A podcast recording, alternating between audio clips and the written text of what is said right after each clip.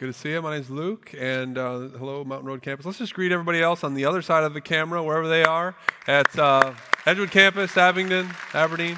Anybody watching online, welcome. Here we are, continuing in this series, asking what child is this? As we talk about the child, I want to tell you about my dad. Um, I, uh, this isn't true for everybody, I realize, but I have a great dad. Sometimes I'll say the phrase, I had a great dad, and then I realize, no, I mean, he's, he's still here. He's still great. And I'll use the past tense though because I'm thinking about his influence on me from decades ago when I was young. Because of him, and certainly because of my mom, she's exceptional as well, all of the foundational building blocks were there for me growing up. I never spent a moment wondering if I was loved. It was spoken in words, it was shown through actions.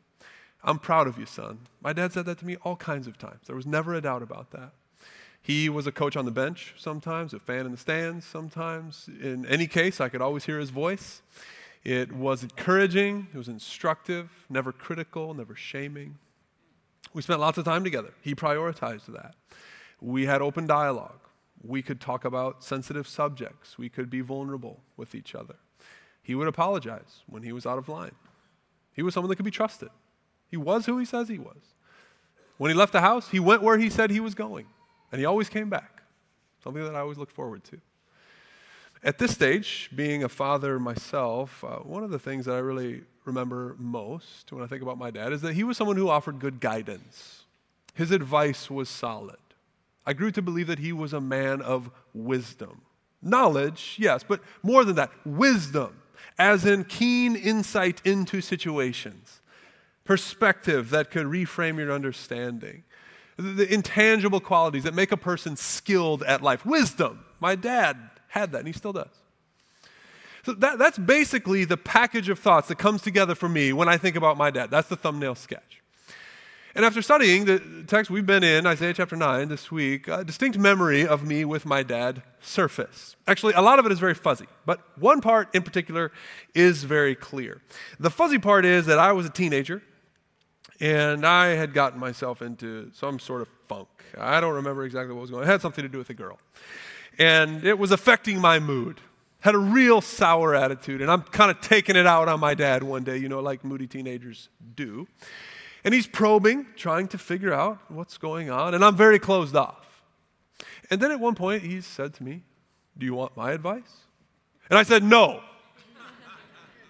That's the part I remember very decisively, very confidently, very rudely. I said, No, I don't want to hear what you have to think about it. And that was the end of that. Now, we were just a few years away from when I would leave the house and he would say to me, You're an adult now. From this point forward, if you want my advice, you'll have to ask for it. Now, I didn't know that was coming. He knew that we would eventually get there, but we weren't there yet. Uh, still, though, in that moment, my dad, uh, perhaps in preparation for what's to come, he chose not to force himself upon me, though he was very much in charge of my life at that point, and instead offered to share his wisdom with me. I did not want it.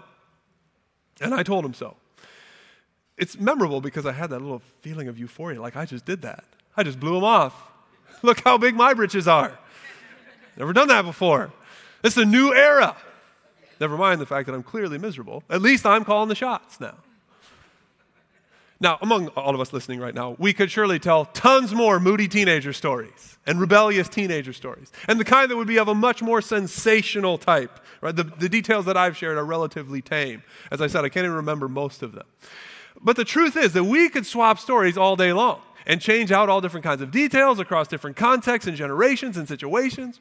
And while all the journeys that we have are different, they take a different path, and we won't remember every twist and turn, clarity about one thing that's common to everyone will emerge.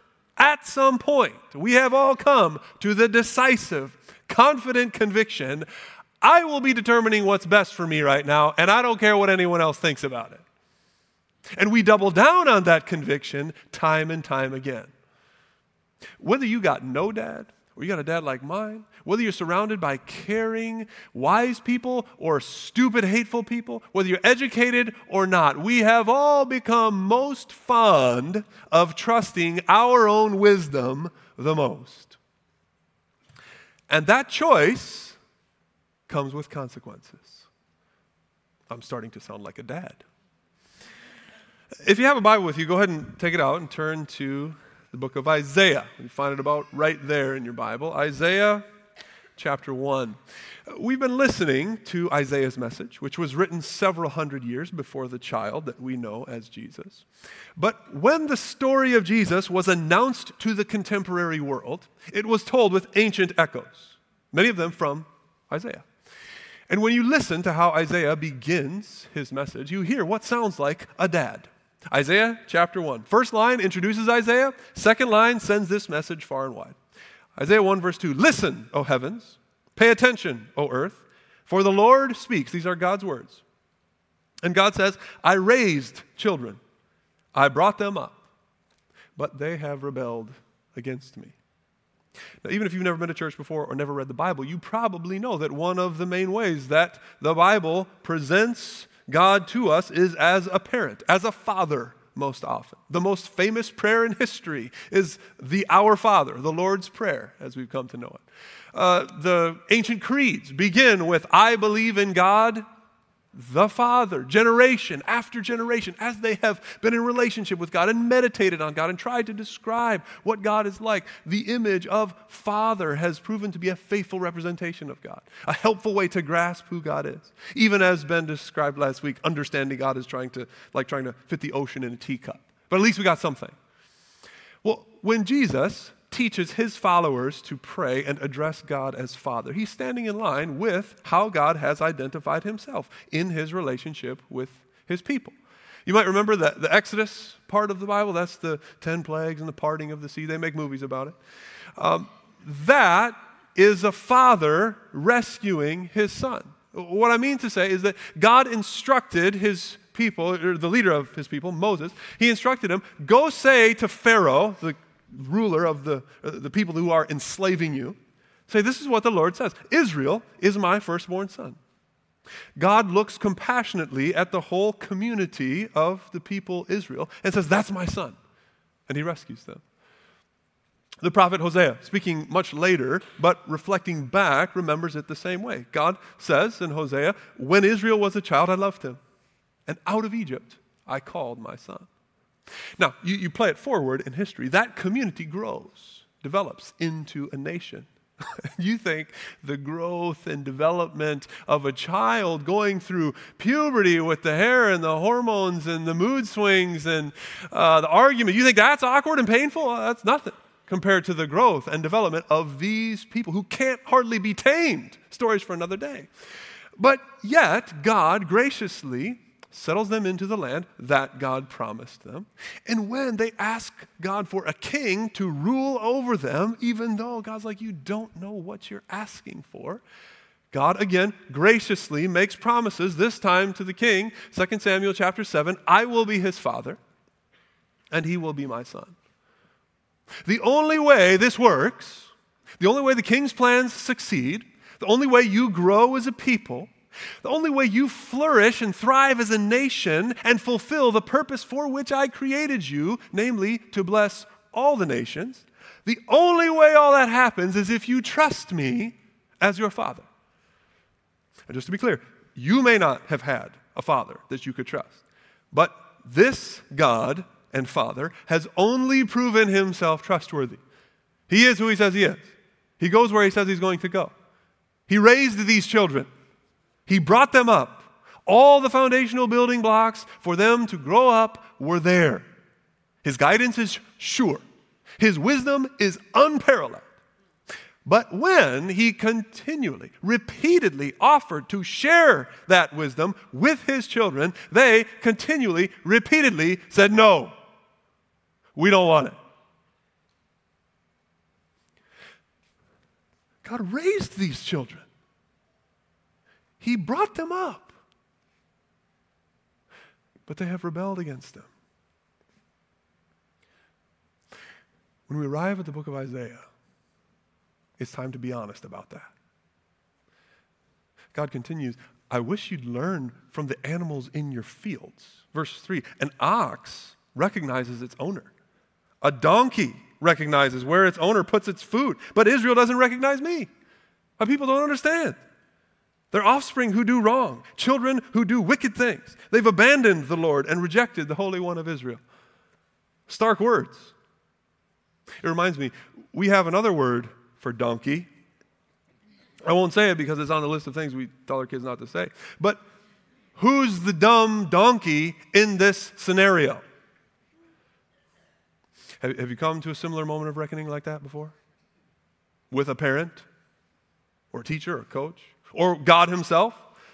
Someone who fed you, bred you, poured into you, loved you, protected you, but you resisted, rejected, ran away.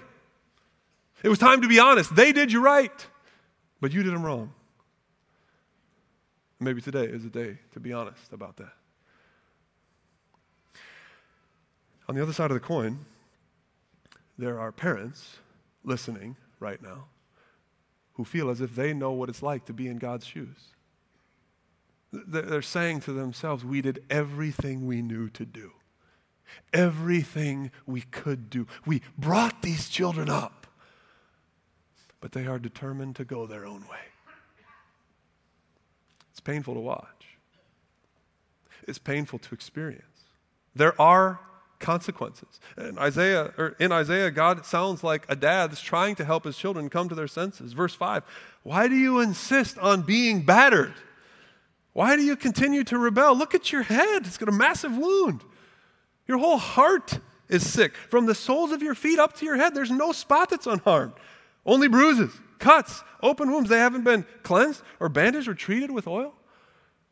Again, he's talking about the nation as if they are his son. He's speaking metaphorically, even as I'm sure there are some in this room who have rebelled to the point of experiencing those literal wounds.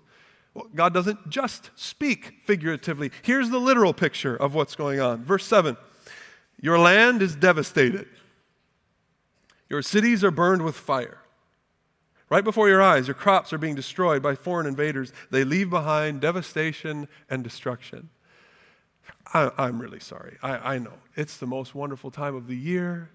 We've look at all the decorations we've got. We got Polaroid pictures of families smiling, merry and bright, sparkling Polaroids all over, and here I am talking about devastation and destruction. Is this really the best time for that? I don't know what the best time is. But I do know that the contemporary Christmas story is told with these ancient echoes. And it is a piece of the past, even embarrassing and difficult as it is, that can't be erased. But it can be learned from. In fact, it must be if we are truly going to know what child is this. I've noticed today that uh, God, God's name, tends to get thrown around a lot by the winners. Just listen to a post game interview from a member of the winning team thanking God for our victory. We're just sure that God is on our side. The scoreboard tells the story. I mean, we were all over there praying to God as the kicker was lining up for the game winning attempt, and we all see how God delivered. Just tells itself, I guess. Well, when Isaiah is trying to help his people understand the situation that they're in, he's basically saying, We're not winning, and it's our fault. They are quite literally being dominated. And it's not just one team against another. No. There are multiple foreign armies who are destroying them or threatening to destroy them. They've blown off God, their father, and the scoreboard, if you will, tells the story in the form of houses destroyed and fields burned and property stolen. And it begs the question is God on our side? He's our father. It's been that way for generations. But is God still with us? Or has he disowned us? Have we fallen so far behind as to not be able to come back? Anyone would be asking those questions. I've never faced anything as extreme as what the people in Isaiah's they have, and maybe you haven't either. But for any one of us, when the scoreboard of my life tells the story of repeated sin and prideful rebellion and stupid decisions, and selfish actions and hurtful words. And the video board is showing replays of my refusal to listen to God's wisdom. It begs the question Has God disowned me?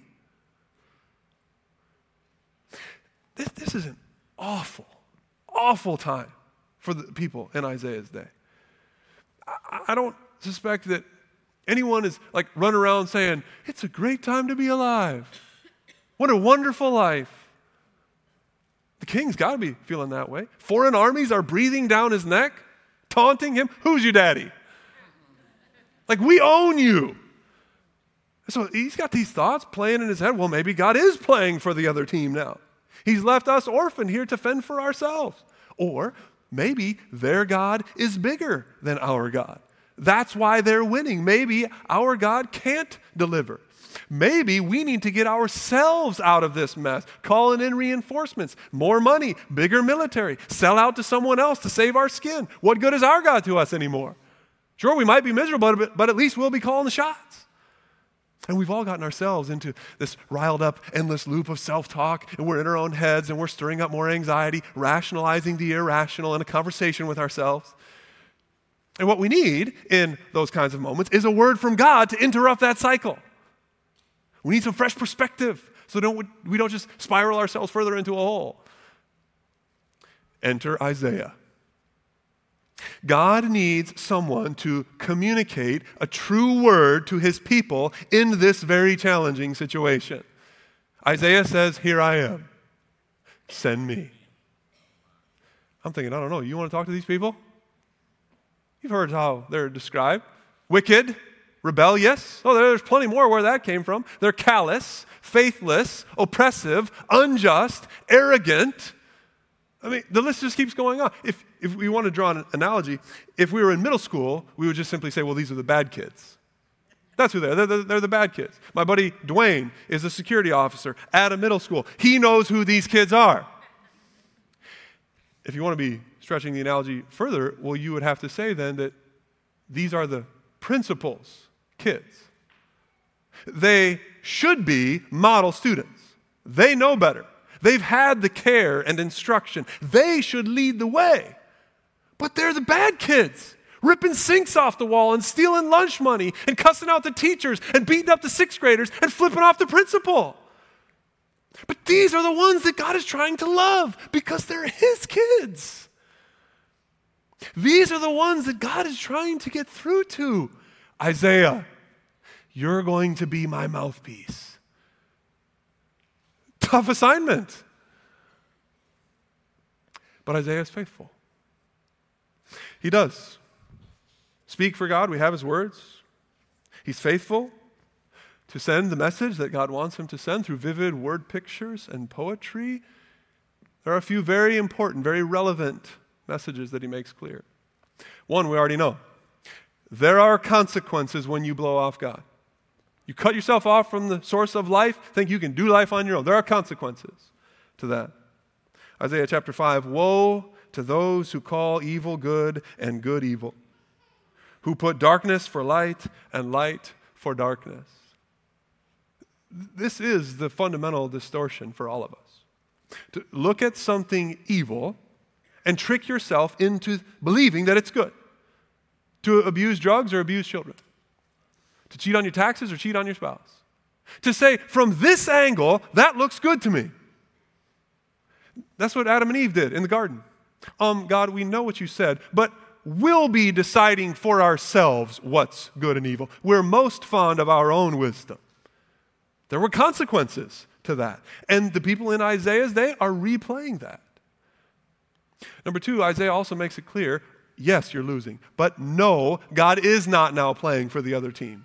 Additionally, no, the so called gods of those other nations are not stronger than our God. Number three, redemption is still possible. All is not lost. If you are willing, if you are willing, Isaiah 1, though your sins are like scarlet, they can be white as snow. Though they are red as crimson, they shall be like wool. Again, that's if you are willing. That might be a big if, but God is willing. And just when it started to sound like maybe this is good news, there's another piece to Isaiah's message. And that is number four your suffering is not over. No, God's not on the other team. No, those gods aren't stronger than our God. Yes, redemption is possible. But this is not a quick fix. Not because God is lethargic, but He is dealing with people who, when God tries to help, they believe God is the problem. God is a stumbling block to them, as Isaiah says. Their hearts are hard, their minds are dark. God knows who these people are. They're ever hearing, but not understanding, ever seeing, but not believing. God's own kids supposed to be a model of what's right and just and true to all the other nations. But they reject that to their own shame. And because they refuse to learn any other way, God will allow them to experience life subject to other nations. Might be the hardest thing any parent has to do. Let your kids learn the hard way especially when they're looking at you saying, You're the problem. Now, amidst that difficult news, Isaiah is faithful to announce God's redemption plans, saying that God's saving work will enter a gestation period. This is where the talk of the child comes in. That famous verse that we read around Christmas time, Isaiah 7:14. The virgin will conceive and give birth to a son, and will call him Emmanuel, which means God with us. God with us. It, it's a child. The child is the sign that God is at work among you. I'll talk about a Christmas gift we don't need. A child? What we need is a warrior. We need a whole army of them. A Red Ryder BB gun would at least be something. But that's not how God chooses to be with his people. You can see this is a hard message to sell hard hearted people. To say your suffering is not a sign of God's weakness, it's not a sign of God's absence, nor of God's indifference or non action. No, God is at work. God is with us, even as our lives are threatened, even as armies approach and city walls are broken through, even as foreign kings act as if they have all the power in the universe. Isaiah says God laughs at their arrogance, even while allowing their dominance for a time. The Word of God through Isaiah is trying to make that clear. The slow growing sign of a vulnerable child is trying to make it clear God is still with us. And there are basically two ways to respond to those things. You could, number one, do what Isaiah did when he said, I will wait for the Lord. I know we can't see him right now. He's, he's hiding his face from us, but I will wait for the Lord. I will put my trust in him. That ain't cheap faith. That ain't check a box on a survey, do you believe in God, yes or no, sure kind of faith. And it ain't going to be the response of a number of people, unfortunately. Isaiah paints the picture of the other option. Verse 21 Distressed and hungry, they will roam through the land. When they are famished, they will become enraged. And looking upward, they will curse their king and their God. And then they will look toward the earth and see only distress and darkness and fearful gloom, and they will be thrust into outer darkness. Look up and curse God. Look out and see only despair. That's a dark place to be. I know people who've been in exactly that place. And some might be there right now. God knows people who've been in exactly that place because they're his own kids. In their anger, they accuse him of not being there. Out of fear, their faith in him vanishes. In the darkness, they say he doesn't exist. The story of Christmas is told with ancient echoes in the darkness of a father trying to love children who won't love him back.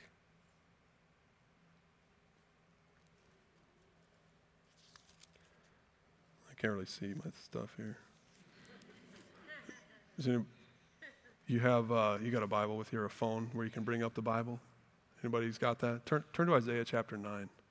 Put a light on your Bible or bring it up on your phone. Isaiah chapter 9. Like anybody who has a Bible, go ahead and do that. We need some help here. Isaiah chapter 9. You can actually participate in the thing I'm inviting you to do. Isaiah chapter 9. I see a few faces lighting up. Isaiah chapter 9 and verse 1. What's the first word? I heard one right here. Uh, Isaiah chapter 9, verse 1. What's the first word? I think this side of the room is participating. I think this side of the room, Isaiah chapter 9 and verse 1 is what's the first word? Now, this side of the room forgot. Everybody together. Isaiah chapter 9 and verse 1. What's the first word? Nevertheless. One of the most beautiful words in the Bible. Some of your translations might say, but. It's a big but. A monumental, nevertheless, that time of darkness and despair will not go on forever. It may look dark. All the surrounding circumstances of what you've done and what's been done to you may cause you to despair, but God's redemptive plan will come to birth. For behold, the people walking in darkness have seen a great light. On those living in the land of deep darkness, a light has dawned. For to us a child is born, a son is given, and the government will be on his shoulders, and he will be called Wonderful Counselor, Mighty God, Everlasting Father, Prince of Peace. We have been listening to these echoes in the Christmas story over the last three weeks praying and hoping that God would invade our darkness with his life. That, that the light of Christ would truly shine into our lives so that we would know him for real, not just know about him.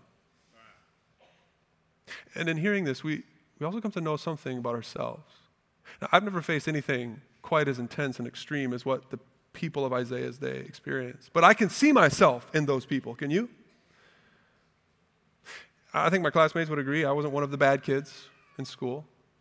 But the same tendencies and the same temptations that have been distorting people and leading them to rebel against their heavenly Father since ancient times are at work in me also, and it's true for all of us. We want to decide for ourselves what's good without consulting God. We often choose to live in the dark and conceal and lie and cheat, thinking God can't see us. We act like God doesn't exist when things are going good. And then we get mad because it feels like God doesn't exist when things are going bad. We fight with our siblings, brothers and sisters in Christ. We leave messes for others to clean up. We cry loudly when we get hurt, but we're deaf to the cries of those we hurt. We move farther and farther and farther away from God and then accuse Him of abandoning us. How do you love people like that?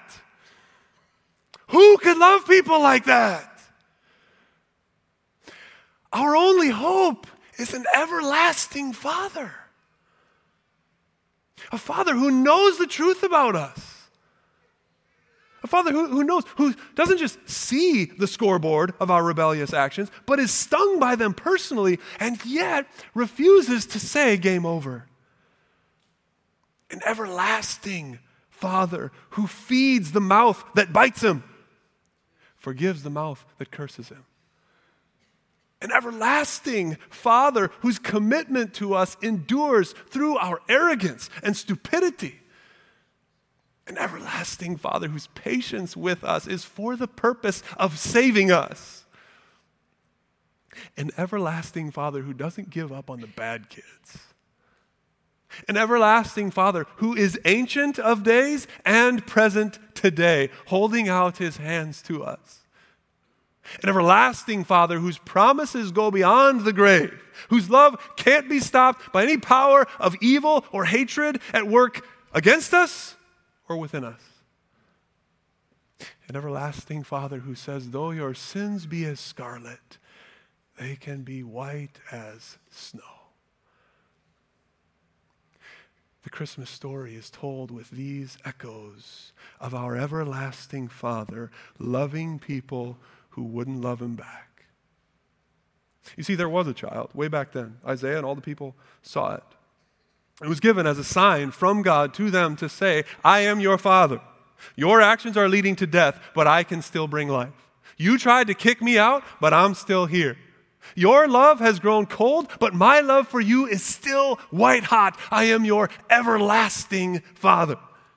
And then again, 700 years later, God doubles down again on that love by showing up as a child himself.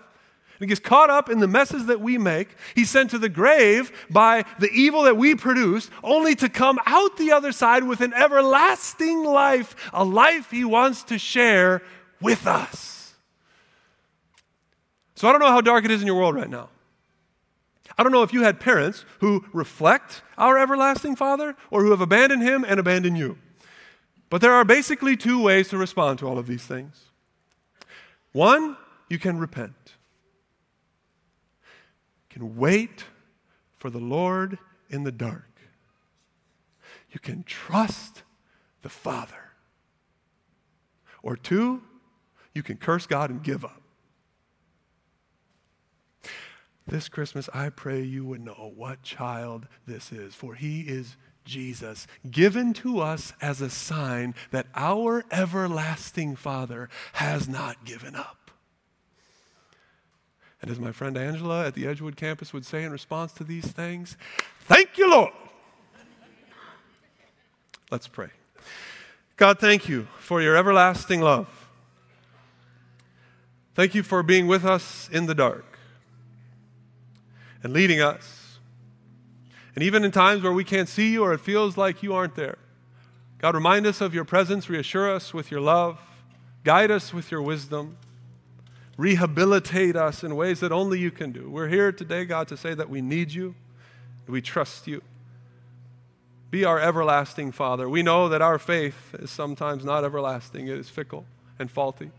But God, we need the renewal of your Spirit to draw us to you Hold us in your arms today. Be our Father. We pray in Jesus' name. Amen.